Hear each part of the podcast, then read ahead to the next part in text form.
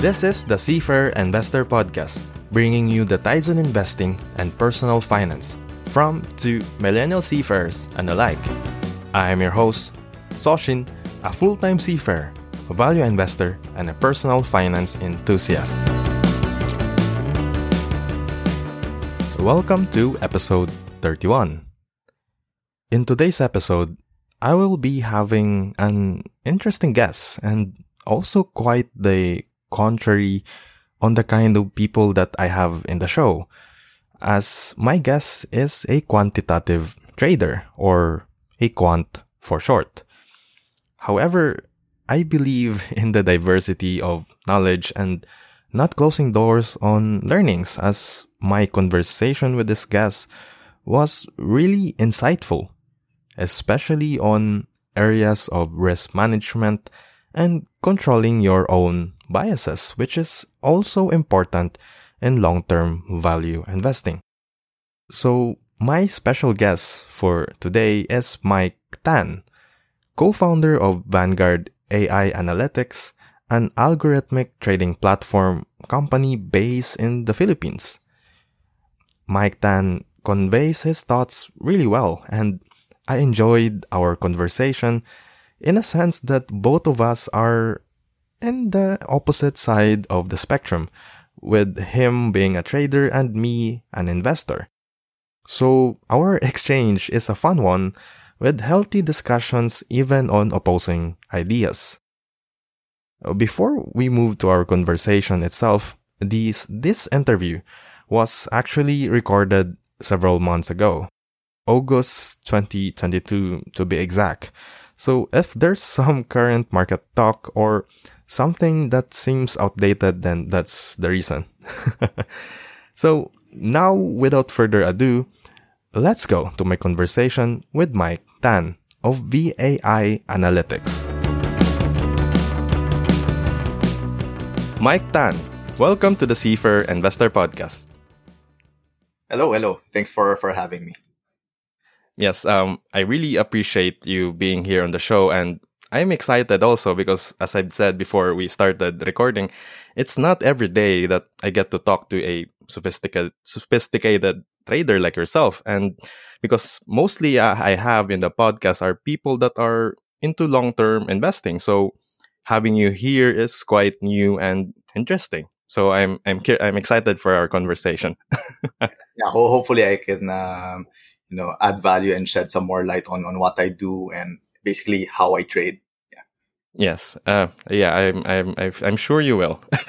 so before we go to the main questions, I, I have this kind of, uh, um, not called tradition, but what I do is I ask my guests with a curious question first before delving into the main topic. So, so as I was researching about you, I found in your LinkedIn profile that you did a cinematography class in Moel, Mowelfund Film Institute yeah. way, way back. So, so my curious question is what made you stop doing cinematography, or is that still your passion now outside the finance industry? Okay. For one, I, I didn't know that's still there in my LinkedIn. But um, yeah, again, as, as a person, I, I, like trying different things. So when I was um, younger, I actually didn't know what I wanted to do. So, but mm-hmm what I what I did basically was to try different things. So I set up a small restaurant. I did Mowelfund. I did photography. Um, I did marketing. Um, I did consulting. All this, all of these wow. things. mm. So actually, the funny thing is, um, the the subject that I didn't want to do was math, but I ended up in finance. So yeah, that's that's the irony of my life. Yeah, that's interesting. So, yeah, so now I am not too much uh, into cinematography anymore. Um, all, all, the photography I do is just for my wife. You know, when we go out of town, so that that's all mm-hmm. the all the photography I do right now. Yeah, but do you have any like passions, like you know, like side hobbies that you do that you do outside of finance industry? Before I I game a lot before. So I do play my PlayStation. I have, I have my friends. Um, and then basically I grew up, I grew out of, uh, playing games. Um, so mm-hmm. now all I do is basically just focus on trading. Um, yeah, it sounds like you know such a nerd thing to say, but um, I, I do read books on my downtime. I and uh, ever since I got a Kindle, I've been reading nonstop on my free free time. Um, and during work, I, I, mean, I do trade. I look at charts. It's just basically what I do the whole day, and I, enjoy, I enjoy it actually.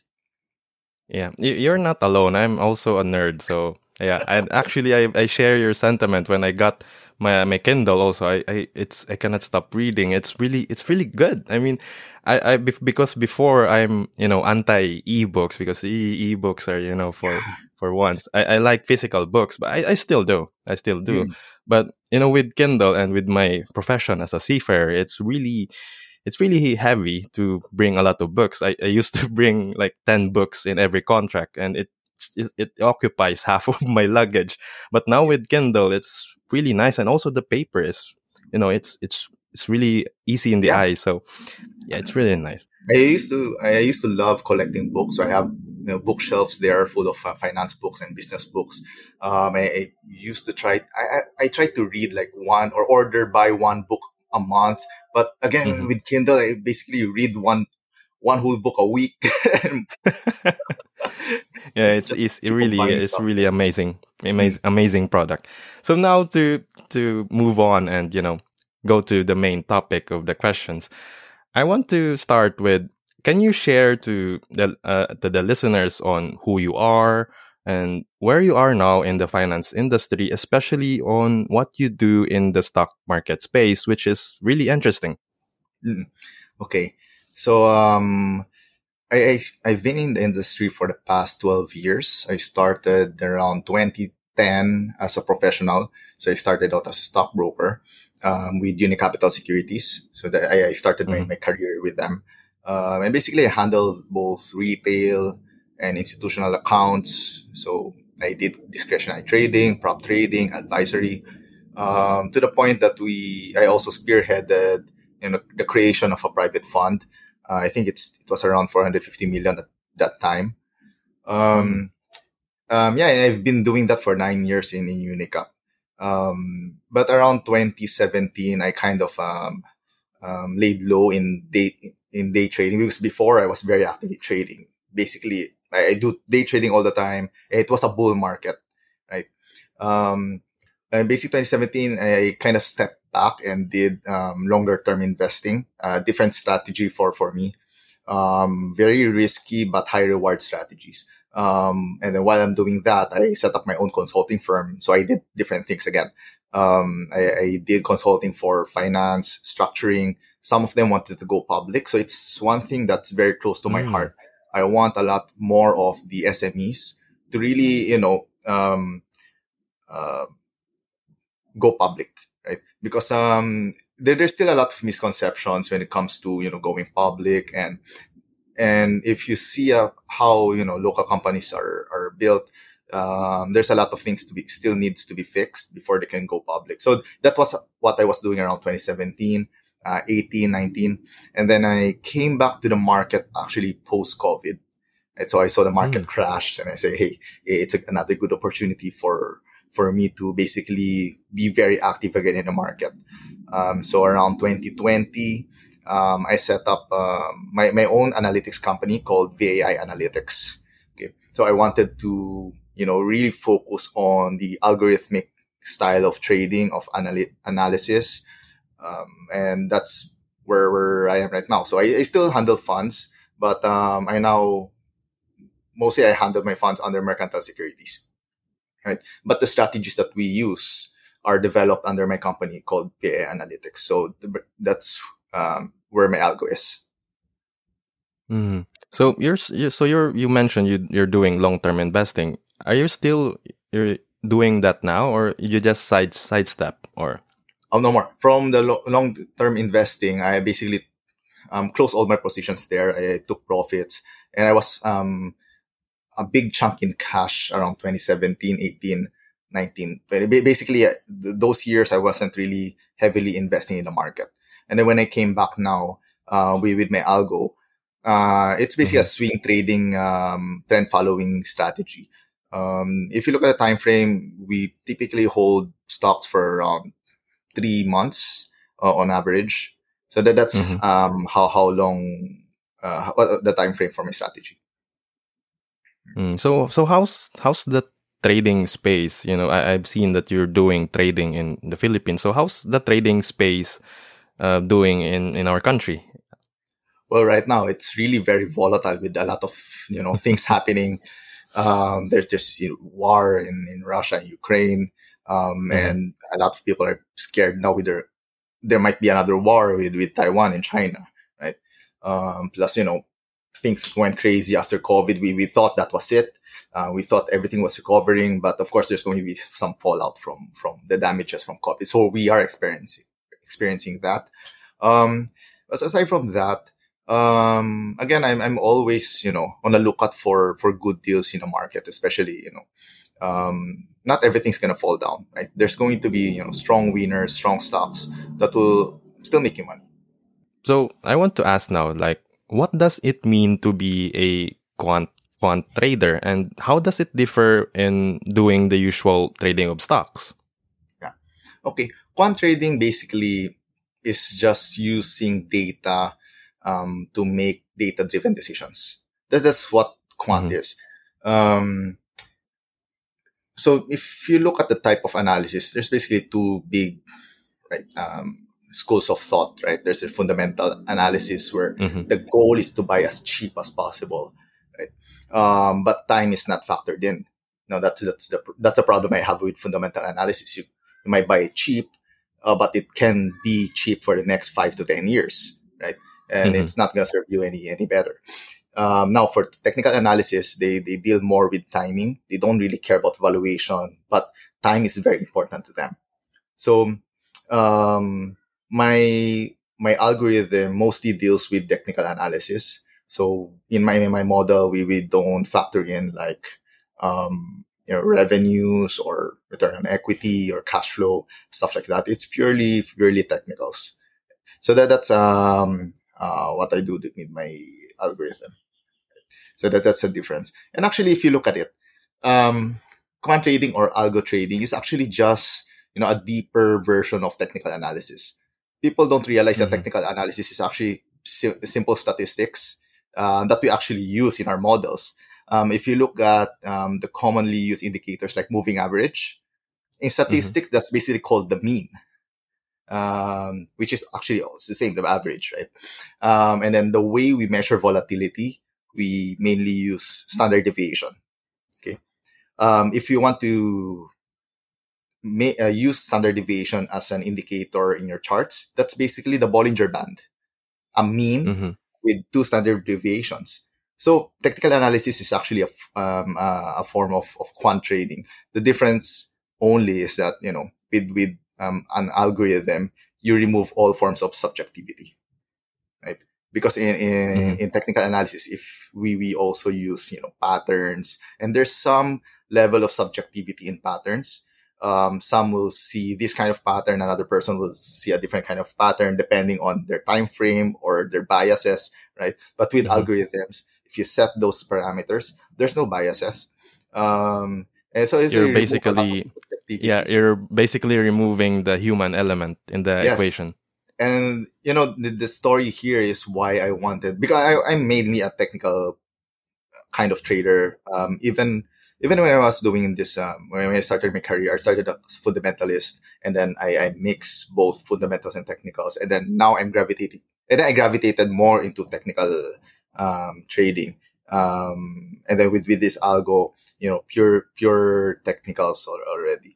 But um, the reason why I wanted to do a, a real an algo model that I'll just follow is because uh, personally I'm very bad at um, self discipline when it when it comes to trading.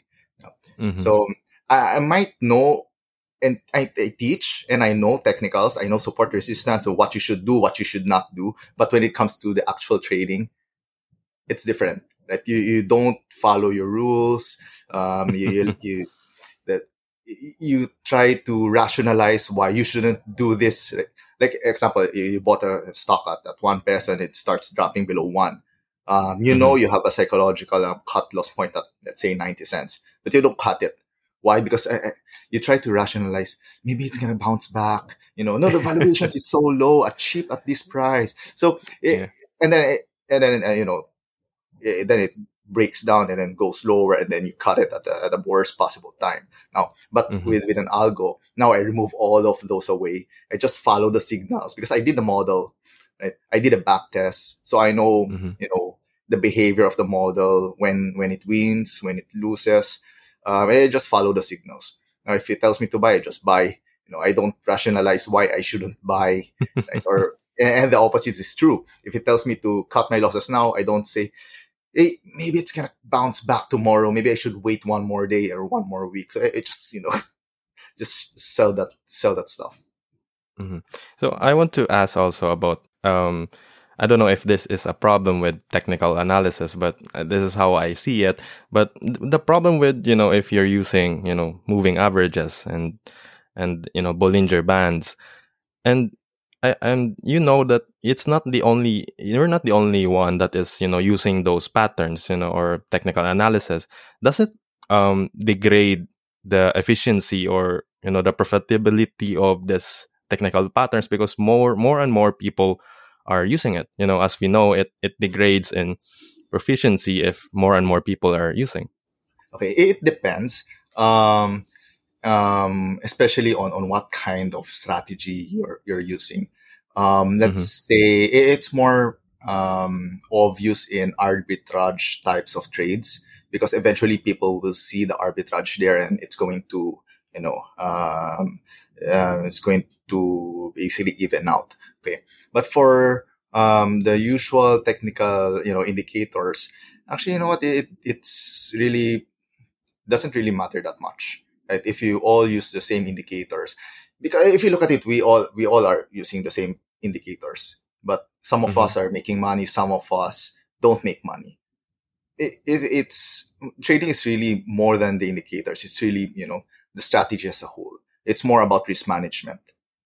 Uh, and it's actually one of the things I keep telling my traders. Um, I, I, don't mind if you just use simple strategies. If it's a mediocre strategy, I don't mind as long as you have proper risk management, as long as you follow your rules, you're gonna do great the, in the end, or at least you're you're not gonna you're gonna survive, right? Uh, for a long period of time. Um, yeah. So for me, we use simple indicators. You use simple indicators. It doesn't matter. What's important is risk management. Mm-hmm. So before I, I, I want to ask about the, your risk, uh, how you handle risk, but I want to walk back a bit before we go really deep now into this one. I want to ask, like, you, you said you, you you don't like math, you know, in the in our, our first conversation. But so what what made you go into trading equities, or to be more specific, do quant trading, which is I believe requires a lot of math. Math. Okay, I hate math, but I love money. oh yes, simple. simple. the, the the short version of it. Um, mm-hmm. Yeah, again, I I started out as a, uh, I studied marketing. I, I want. Uh, I also had some interest in economics, but I went with marketing because I, I hated math. But um, mm-hmm. apparently, there's some statistics in marketing, so that's how I I, I learned about those, those things. And um, I didn't really see myself as becoming you know a professional trader from from the start. Um, it just so happened that you know it's it was so hard for me to get a job in marketing. So nobody wanted me. so because in a firm, there's only like what one, two marketing people that, that runs mm-hmm. the firm, right? So um, there's so much marketing people and not much job vacancies. So um, I ended up working with in, in our family business with my dad, um, working in the factory, right? Um, and I dabbled in trading because again, I wanted to to learn and I wanted to make money. And then one day, um, around 2010, they, they told me you know, there was an opening with Unicapital. Why don't I try? Um, it was something that, you know, I didn't really thought of. I just went there and applied and I, I got the job. And that's basically how it started. And I, I did, you know, everything was self-study. I, I, studied everything from, from the ground up by myself and I took courses. Um, and then I think it was around 20, a few years after that, I took my master's in financial engineering. So I really got into it and then I really went you know went all out. I studied. I got my master's, um, and that that's that's how I, how I grew as, as a trader. And I have to appre- it's then that I, I appreciated the math around behind everything. Right. So when I was in school, they keep on telling you, you know, compute the variation, compute the standard deviation, but and you, don't know what that is. Well, why why should we do it? Right. I, I know it's mm-hmm. volatility, but what does it mean? I mean, what does volatility mean? Right. It's when you were actually I was actually trading real money that I find out. Ah, okay. So this is what it meant, and I appreciated it. And now I, I went deeper to you know, it's actually around 2020 when when I really made the made the company, right? I built the company. I went back to review all my statistics, you know, the actual mm-hmm. formulas, because when we were making the program, it, it's not like you Google something like put the standard deviation into my program. No, we have to program everything, all the formulas by ourselves, right? So mm-hmm. I have my dev- developer, who's also my partner, told, tells me, you know, Mike, I, I tell him, okay, Graph, yeah, he, my partner's name is Graph. Graph, can you put the RSI in? Okay, sir, can you give me the formula? Okay, wait. Um, I have to compute it in the Google Sheets first to make sure the formula is correct. So I had to go through all of those, right? There, there's no like cut and paste thing that we, we have to do. so you so basically math and um, yeah, yeah, that's, that's how. So you basically got got in love in the process itself by doing yes. it, and then yes, you appreciate the, it. The very important part, the most important part, the process um, again, when you're making an algorithm, it's basically a whole strategy, right? Mm-hmm. So you have to love the process because for me, it took me, it's basically all 10 years of my past experiences. I tried to model it out. Okay. But the 1st mm-hmm. model actually failed. It lost money. So I had to do so many iterations, you know, um, fact finding, you know, why did the model fail? Where is it failing? Where is it succeeding? Um, and it took me actually around six months to create the base model and then another six months to optimize it. So it, it's a long process. And even now I have the, the model done. Um, it's from time to time, I still have to update it and optimize mm. it because again, the world is, is not a static thing, right? Um, the volatilities we experienced during COVID and during the Ukraine war was so out of this world, so different that the model had not, you know, um, uh, accounted for. So you have to update your model for those to account for those. Mm-hmm. Uh, well, while you were talking, I kind of remembered a book. Uh, I don't know, maybe perhaps you've read this, but the book uh, about market wizards by Jack Schwager. Yeah, yeah. I remember so many traders They're like unbelievable returns that is consistent for not only years but decades. So, so, so my question is like, how how do you think you can you know replicate it with this kind of algorithm or quant trading. And my my, my point actually is because there's so much uh, the the probability of a trader being really consistent in the long term um, turning outperforming returns than the market is really slim. So how how do you approach that kind of dilemma in being in being, in being a trader?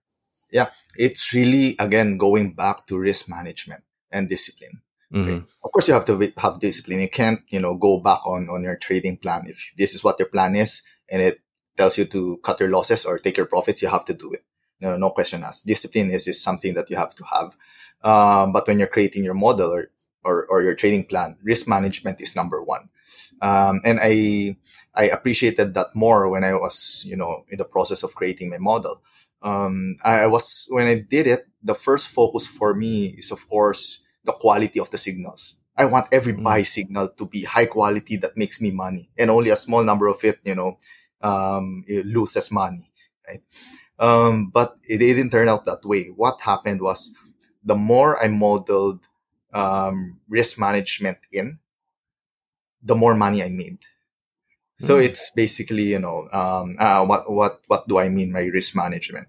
Meaning, um, um, again, you have your trailing stops, you know, when a stock becomes very volatile, you exit your trade. If it becomes, you know, over, overextended, you exit your trade, you take some profits. So trading is not really, um, um, all in, all out kind of thing. So you mm-hmm. kind of scale in to your winners, right? And you scale out of your, you can scale out of your losers or just you know cut your losers and that's that's actually one way of you know being to become consistent over long periods of years. If you, if you look at these traders even those um, in in jack's book a lot of them a lot of them a lot of them will tell you that you know they don't have like 50 60% winning winning uh, mm-hmm. uh, a winning ratio. It's mostly 40 to 50% uh, winning ratio. But how could they make so much money? It's because every time they lose they lose a small portion because they scale into their positions. So that's that's very important. Again it's risk management? So for me in my model it's the same thing. Um, if i see a buy signal i just go in because it's the first tranche i'm scaling into my positions. If i lose if i lose on that trade i mean it's not going to hurt me. I just cut the losses. There's no emotions involved okay? Mm-hmm. but for a lot of the traders i've seen especially younger traders, they they put a large enough position in one trade because they want that trade to make money right away, right? But that doesn't happen, and then you know prices go down, they become emotional, they panic, they sell, then goes back up again. Um, yeah, it messes with the whole psyche. Mm-hmm. So now that we're talking about risk management, I want to ask you about you know on the topic of risk because I'm I'm curious on your take on this. As in my style of doing value investing, I I view risk as more on. I'm not really a pure fundamentalist, but yes, I, I view risk as more of the odds of a business or company's value going zero. So relating it more on the fundamentals, you know, than the price itself. So as a quant trader, how do you view risk? Okay. Um, maybe um, taking a step back okay, for fundamentals and valuation, your expectation is that you do all this research and when um, eh, you have to have a high hit rate, meaning every mm-hmm. time you, you, you value a company, you know, it has to be correct. For, for technicals and quants, we don't really care if it's correct or not because um, we go in, it's wrong. It, eh, we all base it on price. It's wrong. We we get out. Right. So the, that that's how that's the difference between you know fundam- how fundamentalists you know look at risk versus how quants uh, well for for me technicals you know look at risk. Okay. So we, we yeah. don't care if we're, we're wrong, right? We, we just get out. And then if um, the trade you know goes back into play, we just come back in. Yes. Um, I want to ask now with uh, because you've been doing this for uh, the trading or or your whole professional it's already a decade now. I want to ask like what's the biggest misconception you know that people think about doing trading in general? What do people think of you? They think uh, trading is gambling, so that that's number one, right? Mm-hmm. Um, but it's no not not really gambling um it's a it's the person that makes it a gamble right it's a trader mm. that makes it into something that's that's like gambling like but you know trading is all about probabilities what is the probability that's going to go up go, going to go down uh, that's why we want we, we recommend people to scale into their positions because the probability is in their favor because the trend is going up right um now um, another misconception or, or something that I don't like doing is averaging down. Right? Um, there another side to that. I heard somebody say, you know, you can average down as long as the trend is up. So that's the only time you can average down, mm. right? Because the overall trend is going up, right? But um, in, in general, I don't like averaging down. But the misconception there is, okay, the stock is cheaper now, so I should buy more, right? and then they keep so, doing so, that and doing that and doing that um, and then it takes years to to recover even if it's a blue chip stock let's say it's a very nice company um, mm-hmm. very profitable company but um, again if you keep buying it at a lower lower price because there's no demand there's so much supply not, nothing's happening uh, in the end you don't make money so yeah i don't like yeah. averaging down um, again if, if you're going to you know double down on a bet right on a on, on a stock that on, on a stock. You want to double down on something that's going up. Right? You don't want to double down on something going down because again, uh, uh, the thing we we we uh, we find important is time. Right? That that's the main thing, time, as opposed to value. Yeah, it's really like an opposite way of what I do Yes. and with you because I'm because with with fun, fundamentals, you know, in value investing, you if the business, you know, um, business um, thesis or the thesis still holds, you know, the the company is still you know growing revenues, you know, growing free cash flow and such, and the price goes down because of market market timing and, and such. You you re- I kind of rejoice because I I have more i can buy more shares and in a lower price and it's a sale for me and it's it, it's quite interesting in take of you because I, I, in a trader's perspective that's when that's the time you should go out so Mm-mm. so it's really it's really a nice dynamic that because of of uh, the interaction between you know the fundamental investors and the traders it's it kind of make the market you know a bit inefficient and efficient at the same time so Yeah, the markets are really inefficient. I mean, that's the only reason where we're making money because the markets money yes inefficient. It really is. Uh, and, and you know, pe- people are emotional. Right? If you look at technical analysis, uh, what you're looking at, you're studying is actually behavior. Right? People's behavior, their emotions, um, and that's what you're capitalizing on. That's what we are trying to quanti- quantify. So in our models, um, let's we, we have some some uh, some calculations there where we say you know prices has gone up too high too fast. Um, so we think that it's driven by, by emotion. So we should be scaling down. So we, we we try to account for that because technical analysis and charts it's all about human behavior and emotion right yeah so basically it's technical analysis is human behavior quantified yes so yes exactly and um, it has not changed for decades right mhm. yeah, I remember um, this 1920s trader um, Dar, Dar that that that popularized this Darvas. Darvas. Yeah. yes yes and you can one. still use darvas boxing trading today right Mhm. but the but when you look at um, uh, Graham's um, guidelines on value investing, um, you can't use the same ratios anymore. I mean, you can't no, find no. The book value, book value is book not value, really. it's, it, the, I think that he he had to go through various editions already because yeah, times are changing and fundamentals are always changing. Mhm. So so that's the. The principles are the same, but the the metrics are already different.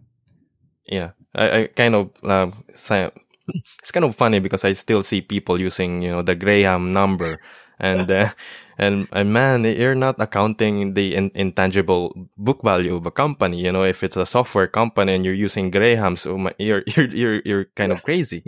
yes, it didn't. No, none of those things exist, existed back then. So Mhm. why would you say, use the same metrics? Right? Yeah. So I, w- I want to ask now with to to know if you have any you know hero in the quant trading space because uh, like with me in investing it's of course it's Warren Buffett and and Chuck Akre. So in your case, who's your hero in the trading space? For me, uh, right now it's actually Mark Minervini. He's, he's not a quant trader, but he's a very systematic kind of trader. Um, and is one of the people I really look up to. I read all of his books. Um, and when I was reading the books, everything sort of clicked for me. Hmm. Again, um, in my career, I came from a kind of uh, a day trader, a short-term trader. That that's what I've been doing for so many years, and then I had to shift all my all my effort into something that's very disciplined, trend following system that's long term. Before I didn't even bother using you know 200 move 200 day moving average. For me, it's that's it, you know that that's too long 200 moving average. I use like the longest is 30 days, right? It's very fast. So it's a totally um uh 180 degree sh- shift in in my my mentality um and I was and, and actually that uh was happening when I was doing my algorithm because I found out that the way I'm doing it was wrong. Basically, I'm not gonna make money if I'm gonna do it, you know, uh, model it out. And then it, when I was doing it, I, I was reading, uh, I came across his, his books and everything kind, kind of clicked. Hey, this is, um, some of things that I've been doing and this is the thing he has been doing. Um, a lot of it is overlapping and it, I, I got a lot of insights from him. So he is actually one of the heroes that I, I look up to. Hmm I was kind of expecting you to mention also, you know, Jim Simons with his medallion fund because he's Yeah. like the pure algo trader. but uh, the the the algorithms he does is is is really very different. It's very high. Um, um, it, it doesn't fit the local market. You can only do, do those in highly sophisticated markets and you know complex markets like, like the US. Um, but locally, you can't do those strategies. So I do admire him because it's a Mhm. pure pure quant, and if you look at the returns, wow, right? Um, it, you really can't beat it's those. crazy. It's crazy. Yes. Yeah. His, he, he like returned uh, fifty percent a year net of fees to to his investors. Yeah. So that that's kind of crazy. But if you want somebody that you can replicate, I mean, Mark Mi- Minervini is the one. hmm Yeah, I, I want to ask also because you mentioned James Simon's al- algorithm only applies to sophist- sophisticated markets. So why why ma- what made you you know do trading here in the Philippines as it's kind of infamous for you know low liquidity Yes. and such? That's actually a good question, and I often get asked that question. hmm Um, it's because one, um, eh, it's my expertise. So I, I've been trading local markets, so I know. Um, number two, I really like, I would really like to help, you know, the local market to, to improve the local markets. I mean, that's one of the reasons why I took a step back in 2017 because nothing was happening for the past seven years that I was there. Um, we were trading the, the same stocks, the same group of families. Um, we had one ETF. Um, it, it, REITs was, you know, having a hard time, you know, going to market. Um, so I kind of stepped back and, and do other, did other things. And when I went back and I saw everything was still the same, right? So we were, st- we still have one ETF, you know, but we, we had REITs. right? But we have REITs now, so yeah, yeah, we have REITs. but So I wanted to, to create, you know, more and more tools and more and more stuff for local traders, for the local market, right? So that, that's actually one, one of the things why, you know, it's a deliberate dis- decision for me to stay local. Because when we were doing our algorithms, we were discussing, should we do it for crypto? We can. I mean, the data is readily available. All the APIs are there. Um, Mhm. Do we want to use it in the US? Same. All the data, all the APIs are there. But if you look at the local market, there's no APIs here, right? There's nothing. So all the local traders are actually going to other markets, right? There's less liquidity here. The costs here are high. Um, but yeah, so uh, it, it's one of the things I wanted to do. I want to create more and more tools for local traders so that we can help, you know, the local liquidity also. Now, if you look at the market um, during COVID, um, actually pre-COVID, 70%, 60% of our daily transactions in the PAC came from foreign funds, right? But during Mhm. COVID, it was majority, majority from, from locals, right? From retail. So that's just what I wanted to, to do for, for the Philippine market also, you know, to basically unlock the potential of retail traders because they are there. I mean, it, it's not like, you know, Filipinos have no money. Uh, It's not Mm. like Filipinos are not sophisticated. They are. Mhm. I mean, if you look at, you know, crypto adaptation, I mean, Philippines is basically the top 10 in, in crypto right? Now, if you look at the share of wallet uh, in their investments, um, typically they would teach you in school is that, you know, the biggest part would form, would, would be allocated to the lowest risk asset. And then, you know, the next one is the, the, the riskier asset, then the most Mhm. risky asset. But if you look at the local market, it's like, uh, a lot of it is, is in low, low risk asset like cash. Then the next one is Bitcoin or crypto, then equities, right? So it's, it's very weird. right? It's yeah weird. It- it's not that Filipinos are not sophisticated or don't, don't have money. It's really the local infrastructure that's lacking. So that, that's Mm. what I wanted to bridge uh, when, I, when I started my, my company. We started with algorithms. Now we are actually you know creating tools for traders. Um, we actually have one um, in beta test right now. Uh, it's called Vini. Yeah. So it's yeah. basically an automated uh, portfolio tracking tool for, for traders. And what we do, what we did is we, you know, integrate it with a brokerage. So you don't have to do anything. Mm. Everything is automated.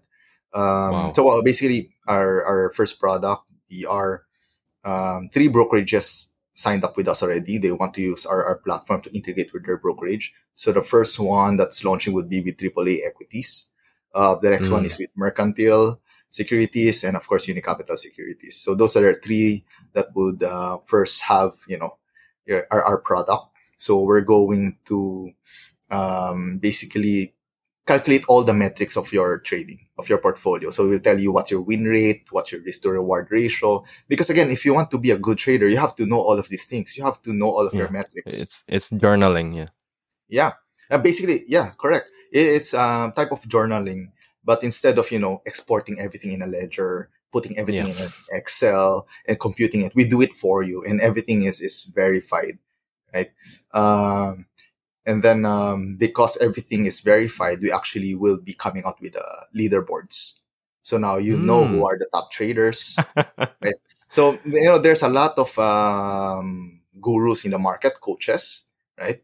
yeah. So now the problem is who are the coaches that are really good?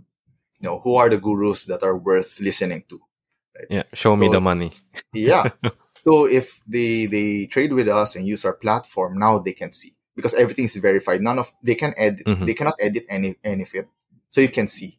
Right. So it adds credibility to them because I'm sure some of the coaches and some of the gurus they're really good traders. So it adds credibility to them also.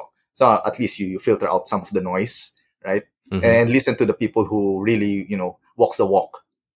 Yeah, I, I just want to comment that you know that your your your goal is kind of really noble, and considering the the total addressable market in the Philippines, like how like how I forgot the percentage again of how many people that It's- are on in the stock market. It's only 1% of the 100 million. Yes, yeah. So in- considering how if it you know if it can become like in the US like 90 percent ah, 60 percent of the people there are Yes, you know in- in the in the market. In the, typically in developed countries, it's around 50 to 60% of the Mhm. population trading.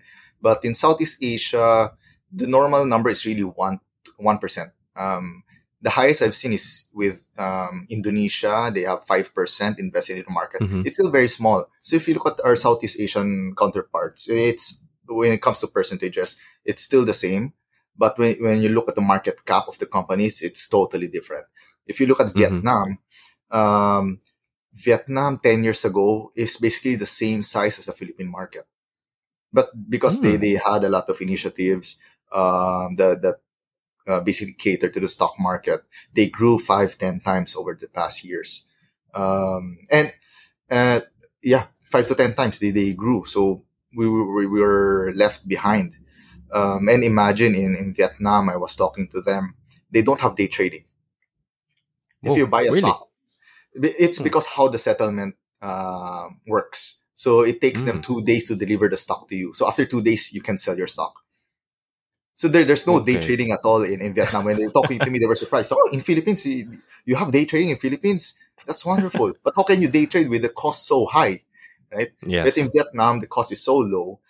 Um, but again, if you look at the volume, their volume is really like times, still times 10 of the local market, even without day trading hmm because they have the infrastructure in place, because more people are, are participating, they're putting more money uh, in the local market. So that's what I wanted also for the Philippines. Again, these are our Mm. neighbors.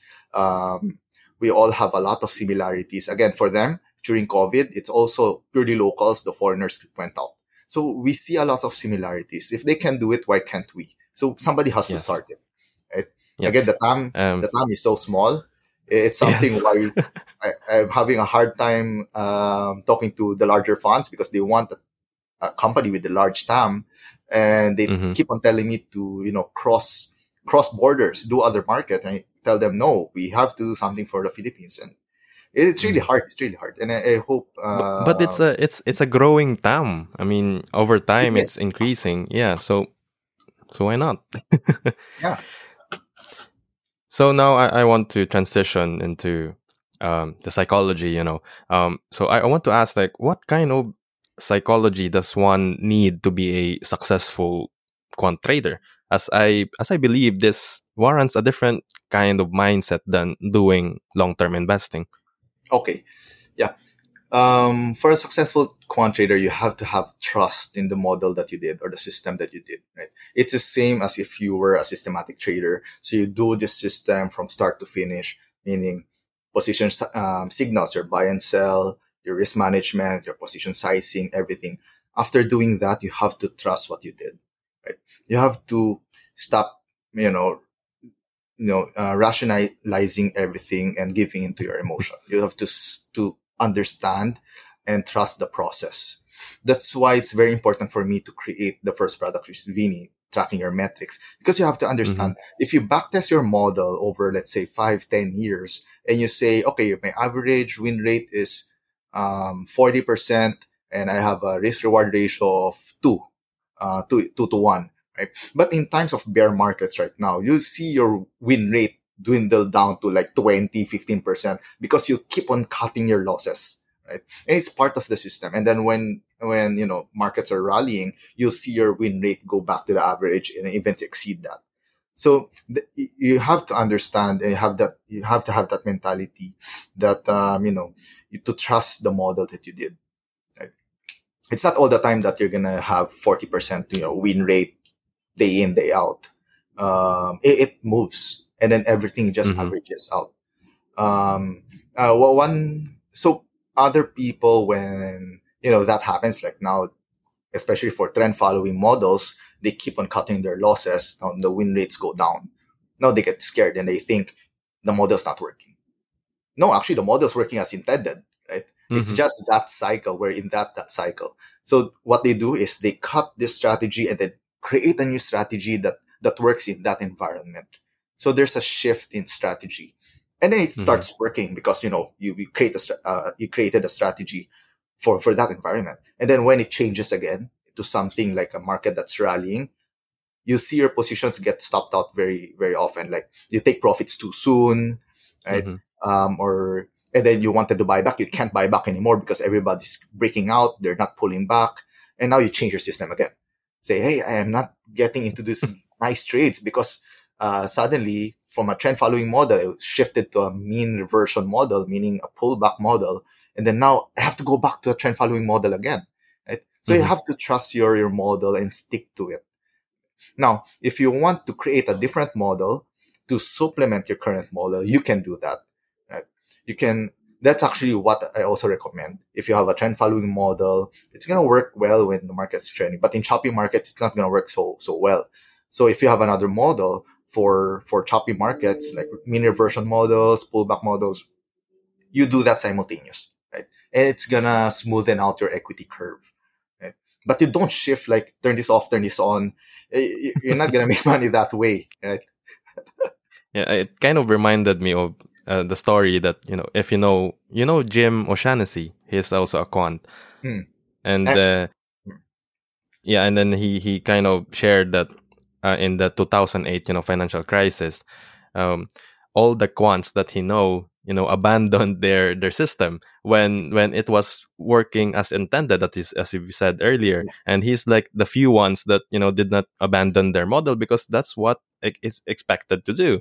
And you know those short term you know losses are just short term and when you know in 2010 it came back rallying again it, he made so much money because he did not abandon his model yeah. So yeah, so that's a good uh, kind of psychology to have, and it's mm-hmm. also the same with investing. You know, you don't.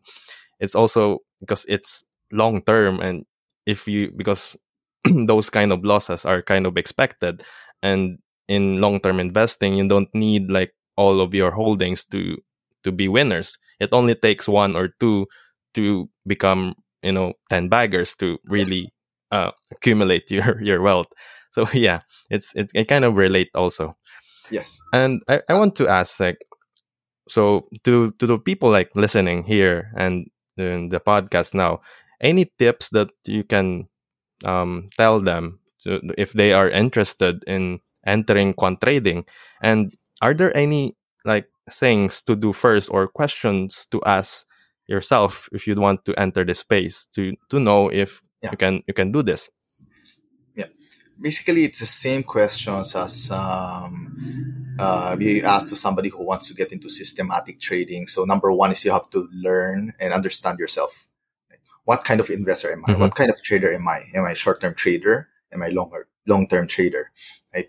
Do I want trend following or primarily, or do I want you know to buy pullbacks? Do I want to buy um, you know you know stocks that have been sold off uh, extremely right? You have to un- understand yourself because you're the only ones who can can that can say. Um, there there's so many models out there that's available uh, online but not everything will work for you. I mean even if you copy one model it's not going to work 100% for you because every one of us is unique. You have to understand yourself. Um, again you have to understand that this is a lifestyle. This is not a hobby. This is a business right? Mm-hmm. um, and it also will affect your personal life your personal finances now if you're uh, into a trend following model you have to understand that the drawdowns meaning um, the your equity curve from the peak to the to the trough right could be larger than other other models right they might you make big money during trends but you also they typically also suffer large drawdowns. Now, can you afford that drawdown? Um, do you have the appetite for that? Right?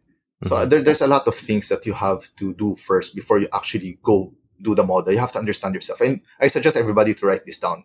It's it's a business plan, right? And, yes, yes. and uh, this money I'm gonna put in.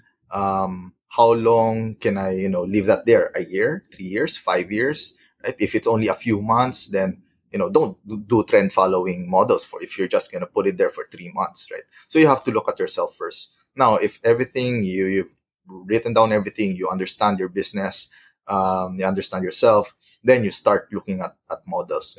So what kind of models or what kind of indicators would work well with what I want to achieve? Mhm. Um, if I want, you know, quick trades, you know, you can look for mean reversion models. Um, if you indicators, these are the stochastics, the RSIs, right? You don't typically, you, you, you can use moving average, but not in the way that's used by trend following, um, uh, Mhm. traders, right? Because for trend following, what they do is if they see the, the price moves above the moving average, they, they buy it right? And then they hold it as long as prices are above the moving average and they sell it when it starts to roll over. But for mean reversion, what you want to buy are stocks that are crossing below the moving average because the logic there is it's being oversold and it's Mhm. going to revert back to the mean, Yeah, bounce back. Yeah. yeah, bounce back. So that might uh, work for you, right? Again, same indicators, different uses depending on your Mhm. goal. So you have to understand first. That, that's number one. After that, finding the correct indicators, correct model is really um, um, not not the hardest part. And then the next part is you know risk management. When do I get out? Yeah, it's always that um, you know, in any in any kind of, you know, investing or, you know, even doing business, you always need to assess your risks, you know, your risk appetite. how how how how much money you can afford to lose. Yes. So yeah, it's it's the same. because in Yeah. paper So it's I- very nice. Mhm. We we show you like okay, our model we can give you like um twenty percent compounded returns every year, but um, can you really stomach the drawdown? Right? Um, on on paper Mhm. you'll say yes. I mean yeah because I'm making twenty percent compounded every year. If you give me a fif- uh, a fifteen percent drawdown, I'll take it.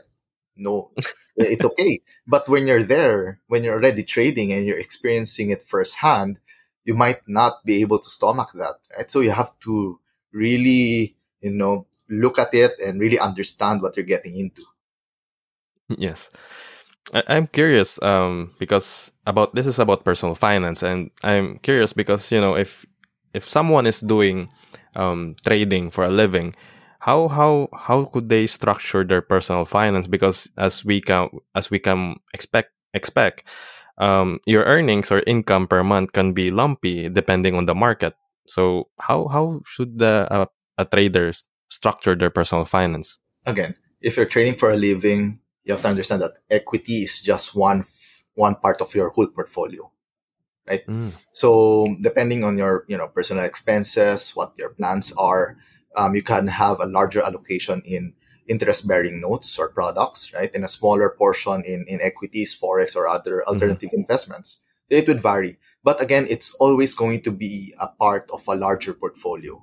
Right? If you're gonna say I'm trading for a living, but it's only purely stocks, uh, it's really very difficult unless you know you're trading you know very large amounts and you have a very low uh, monthly expense right? but if that's the case then again, you have to diversify. A lot of them, you portion if you don't want interest bearing notes, then put it into REITs, right? Dividend paying Mhm. stocks. It's going to be the same. It's all about you know construction, Risk management. constructing the, Yeah. the portfolio, right? So that you have a buffer. Um, and then, yeah, yeah, then again, it, it varies from person to person. If the person, you know, has a strategy that, you know, can make quick trades consistently all throughout and he wants to put all money in there, then it's up to him if he can do that. But, um, we, we know markets can be very fickle, right? Mhm. One, one event can, you know, reverse everything. Uh, and Yes. that. So yeah, this have this have been this has been a really lovely conversation with you. Um, I really enjoyed and I learned a lot actually. Yeah, but I I I saw a different side into trading because I I personally I don't really like trading. I I, I have bad views about that, but um after talking to you now, I'm I'm having more you know respect and um in in towards that field. So I'm re- I really appreciate this conversation and before I go uh, to the last part of the show where I ask a question on on my guests, um, where can people find you and con- connect more with you? Yeah, I'm I'm in uh, LinkedIn. Just search my name, uh, Mike Tan, and then um, on Twitter I'm very active. Um, my Mhm. Twitter handle is VAI Analytics, and then you can visit our website vini.ph, so you can find me there. Yeah, I will. I'll make sure to put it in the show notes so for people to see. So this is the question uh, I ask my guests uh, every end of the show, and which I kind of rip off in another, you know, um, popular investing podcast. Uh, I I ask this guest. Uh, I, I ask this question um, in every guest of the show. So the question is, what worries you, and also excites you about the future? What's that thing that keeps you awake at night? You know, may it be a financial trend or any problem that that comes into your head when I ask you this. Okay, it's a chicken and egg. We we have a chicken and egg problem in the Philippines when it comes to um, the Philippine stock market. Okay, so a Mhm. lot of people, um, a lot of investors abroad, um, regional investors, they actually want to invest in the Philippines, but what's holding them back is the liquidity in the local market. But we can't get that liquidity if they don't come in. So Yes. so that that's actually the the problem that I don't know how to solve yet. Um, it keeps me awake at night. Um, it's something that we actually need to solve. The regulators need to solve um, um, to to basically benefit all of us. Right? Because if they come in, um, there's going to be so much more liquidity in the local market. There's going to be so much more activity. People will make money in the local market, and it's going to help the economy. So that that's the main thing that um, that that worries me. Again, I, I've been talking to you know family offices. They they like to invest in the Philippines, and then they look at the liquidity and say, "Oops, uh, maybe I, just a small amount. Okay, uh, maybe I'll, they're still gonna you know diversify in Southeast Asia. So they're gonna put money in Singapore, in Vietnam, Indonesia, in Philippines, uh, and Thailand. So that that's how they think. So how do we get the larger pie of the investment in Southeast Asia? Right. So that, that's a question that we, we need to to answer. That's so so that we can you know improve the local local market. So so now, um, what what excites you about the future?